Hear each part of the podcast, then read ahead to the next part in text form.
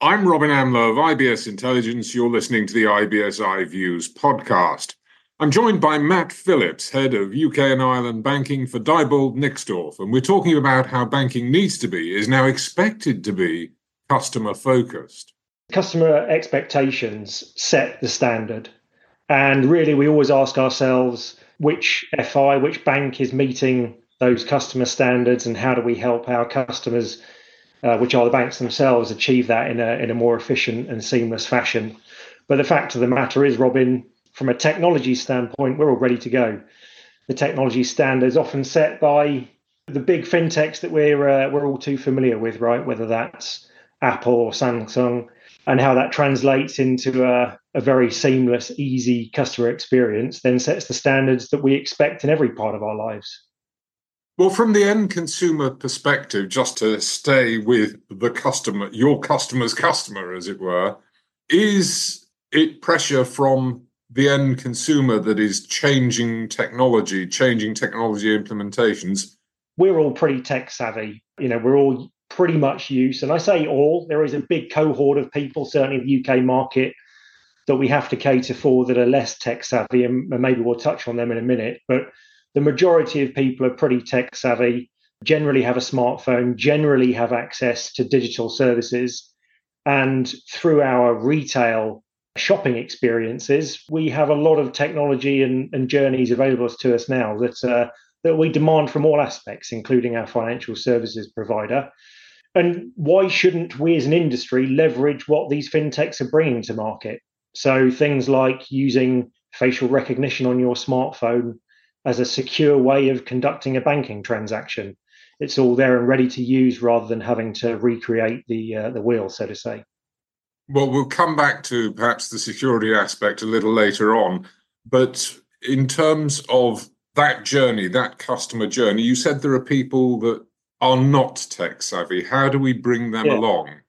Yeah, really, really great question, Robin. And um, so, specifically in the UK market, there are around 6% of adults who technically are unbanked. And if you think from a, uh, a cash perspective, you know, these people wholly rely on the access to cash. They don't necessarily have a smartphone. They don't. They're not digitally enabled, and so as an industry, we still have to provide them with the ability to conduct their daily lives. And we've seen that number increase with the inflationary pressure we're all feeling these days in the market. So being able to provide choice and convenience for those customers whom are not so tech savvy is critical, and that needs to remain. And then there's the education piece. So where where some of those people are able or you know need a bit of support to be become digitally enabled, then as as an industry, it's incumbent on us to help them do that. It's also, I would say, a business opportunity because it's all very to say it's about 6% of people. That's not a big percentage. It means there are 94% of people on the other side of the equation. But 6% of people in a country like the UK is still millions of people. Correct. Absolutely right and we need to cater for those needs. And look, I'm sure you've covered it on, on other podcasts, but access to cash is such a hot topic right now. Whether you look into the UK market domestically or indeed uh, across Europe, protecting access to cash for those who who require access to it, whether that's for reasons of being unbanked or whether just from a choice perspective uh, or a resilience perspective, as, as is now the case, uh, is critical for us as an industry moving forward. And there must be a way of doing this that is slick, if I can put it that way, works with the technology, that the technology assists. Quite right. And, and there certainly is. As an industry, we are trying to collaborate. And as a tech provider ourselves, we are pushing the technology envelope in terms of how do we drive efficiency into the model. Managing a cash ecosystem is expensive. Dropping off cash at individual locations and picking it up is expensive in some people's opinion. So us being able to put recycling into the market, where in one device you can withdraw cash as well as deposit cash, drives down the cost of supply and therefore protects its tenure in the marketplace for those people who need it. And that's just one example of of what we're trying to do with our customer base and an industry to uh, to protect access to cash from Land's End to John O'Groats. All right, let's turn the, the conversation on its head and let's talk about the 94% now. The, sure. the, the overwhelming majority of people Sure. Who are tech savvy, who have the smartphones, and therefore, of course, these days have got enlarged thumbs from all the texting they're doing. What services can we expect to see people developing and offering in the future, taking advantage of all that the technology can offer? Yeah, great question. And I, I am a big advocate of the word personalization.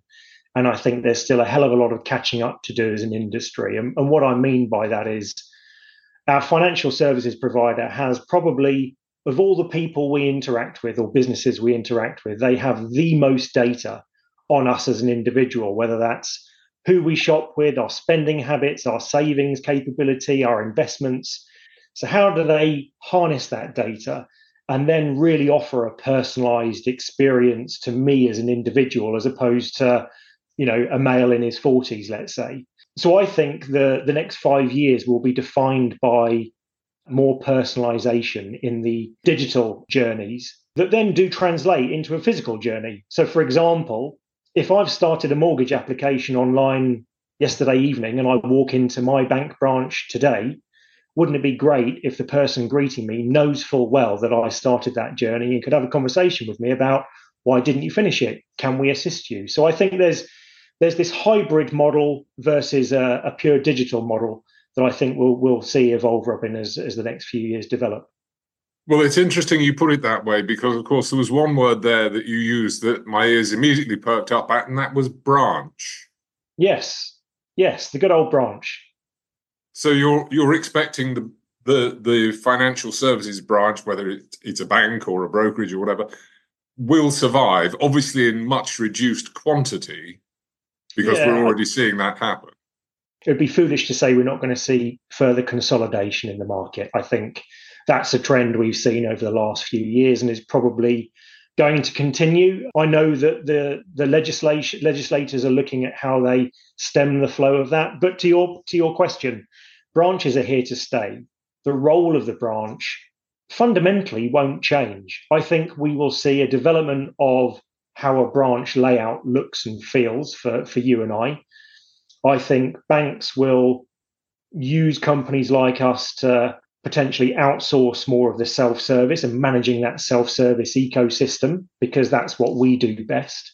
And they will focus most of their effort on uh, dealing with customers that are walking into the branch and want to have those conversations about mortgages, investments. I think we will see a, a move back to, towards more relationship banking, perhaps where you know we, we give our, our banks credit for today. They're all going to turn into coffee shops with a bank branch attached, aren't they?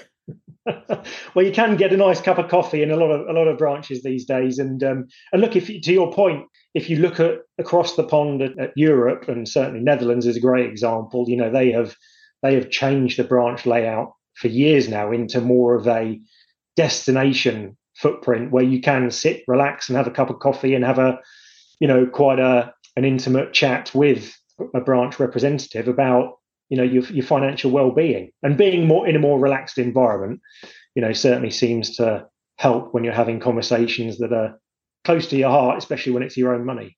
Now you you also mentioned the role that your company plays that Diebold Nixdorf plays.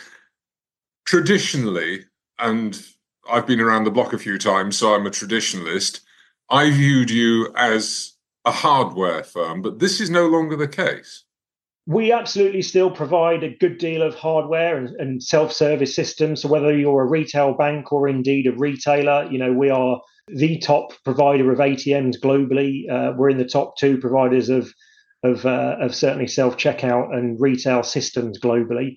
So it's still bread and butter for us, and and uh, you'll still see evolutions of that technology. We continue to invest in that technology as our customers want to deploy more advanced tech.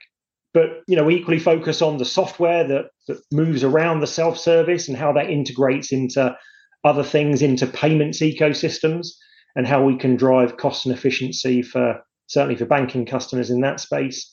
And then of course the wraparound services. So you know these these systems that do move cash and provide services to customers they do occasionally need a visit from one of our techs to, to keep them on the road so to speak so hardware for us is still a critical part of our ecosystem and will be here to stay. What's the rest of it though? What are the key features of the software business? Well, somewhat integrated with the hardware. So, so we're a believer that you know the combination of physical and digital will is a trend that's that's going to continue. So, we often find in self-service that when something's taken away, and a good example of that could be a check deposit module at an ATM, you often you know, as a consumer, you see this big sort of metal plate covering something that you used to use, whereas our systems are modular and designed to move with technology. So even if a card reader isn't needed anymore, then our fascias can just be changed simply to reflect that new journey. Bigger screens are, are quite popular these days to give you more of that that sort of iPad style experience. But fundamentally, our focus really is on the the smallest footprint, high security, being able to offer recycling. That is the trend that I think is going to define self service for the next five years. And certainly, we're very proud and passionate about our heritage there and, and how we feel we've got to step up on our competitors in that space. So, um, driving efficiency through self service, as well as being able to enable more journeys at self service, maybe like video, like you and I are talking now, Robin, that will define our hardware strategy, I think, for years to come. Matt Phillips, Head of UK and Ireland Banking, Diebold Nixdorf.